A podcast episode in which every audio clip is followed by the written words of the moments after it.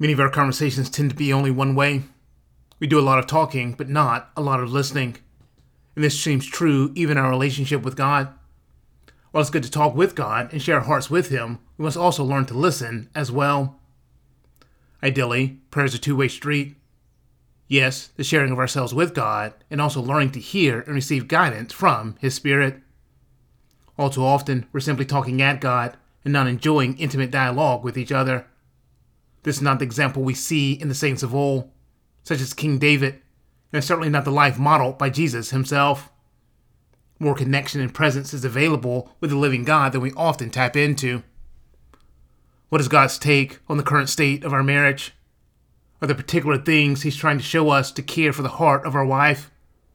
And what is His interpretation when our words cut deep?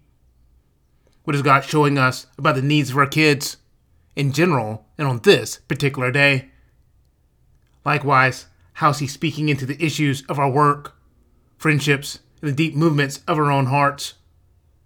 Or we might pray to God about these things, are we also taking the time to pause and listen for his response. We miss much of the life and strength God offers when we don't take the time to listen. This can leave us frustrated and seemingly wandering in circles.